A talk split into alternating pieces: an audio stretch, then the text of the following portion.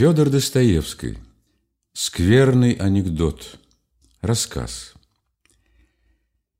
Этот скверный анекдот случился именно в то самое время, когда началось с такой неудержимой силою и с таким трогательно наивным порывом возрождение нашего любезного Отечества и стремление всех доблестных сынов его к новым судьбам и надеждам.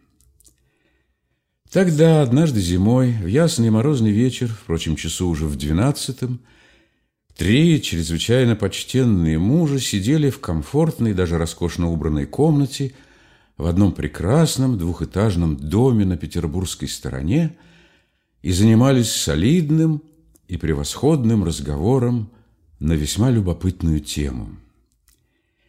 Эти три мужа были все трое в генеральских чинах. Сидели они вокруг маленького столика, каждый в прекрасном мягком кресле, и между разговором тихо и комфортно потягивали шампанское. Бутылка стояла тут же на столике в серебряной вазе со льдом.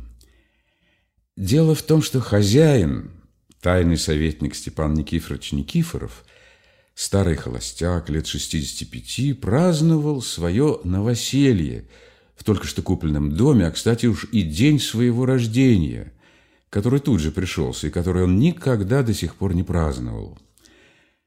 Впрочем, празднование было не бог знает какое. Как мы уже видели, было только двое гостей.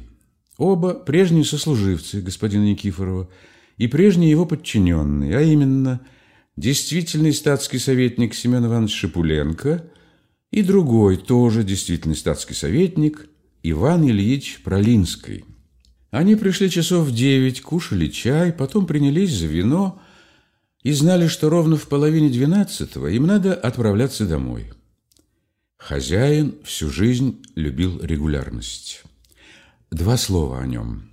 Начал он свою карьеру мелким, необеспеченным чиновником, спокойно тянул канитель лет сорок пять сряду, очень хорошо знал, до чего дослужится – Терпеть не мог хватать с неба звезды, хотя имел их уже две, и особенно не любил высказывать по какому-то ни было поводу свое собственное личное мнение.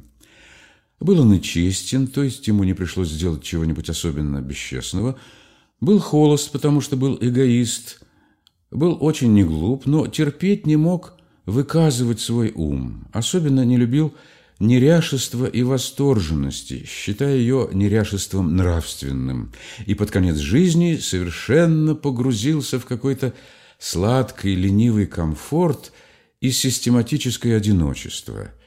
Хотя сам он и бывает иногда в гостях у людей получше, но еще с молоду терпеть не мог гостей у себя, а в последнее время, если не раскладывал гран-пасьянс, довольствовался обществом своих столовых часов – и по целым вечерам невозмутимо выслушивал, дремля в креслах, их тиканье под стеклянным колпаком на камине.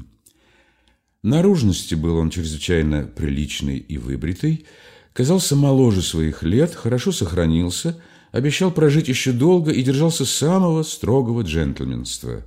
Место у него было довольно комфортное, он где-то заседал и что-то подписывал. Одним словом, его считали превосходнейшим человеком. Была у него одна только страсть, или лучше сказать, одно горячее желание – это иметь свой собственный дом, и именно дом, выстроенный на барскую, а не на капитальную ногу. Желание его, наконец, осуществилось.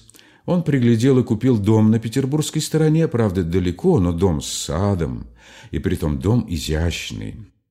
Новый хозяин рассуждал, что оно и лучше, если подальше. У себя принимать он не любил – а ездить кому-нибудь или в должность, на то была у него прекрасная двуместная карета шоколадного цвету, кучер Михей и две маленькие, но крепкие и красивые лошадки. Все это было благоприобретенное сорокалетней кропотливой экономией, так что сердце на все это радовалось.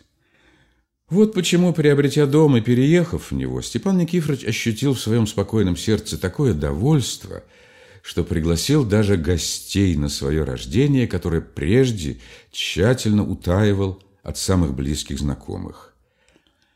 На одного из приглашенных он имел даже особые виды.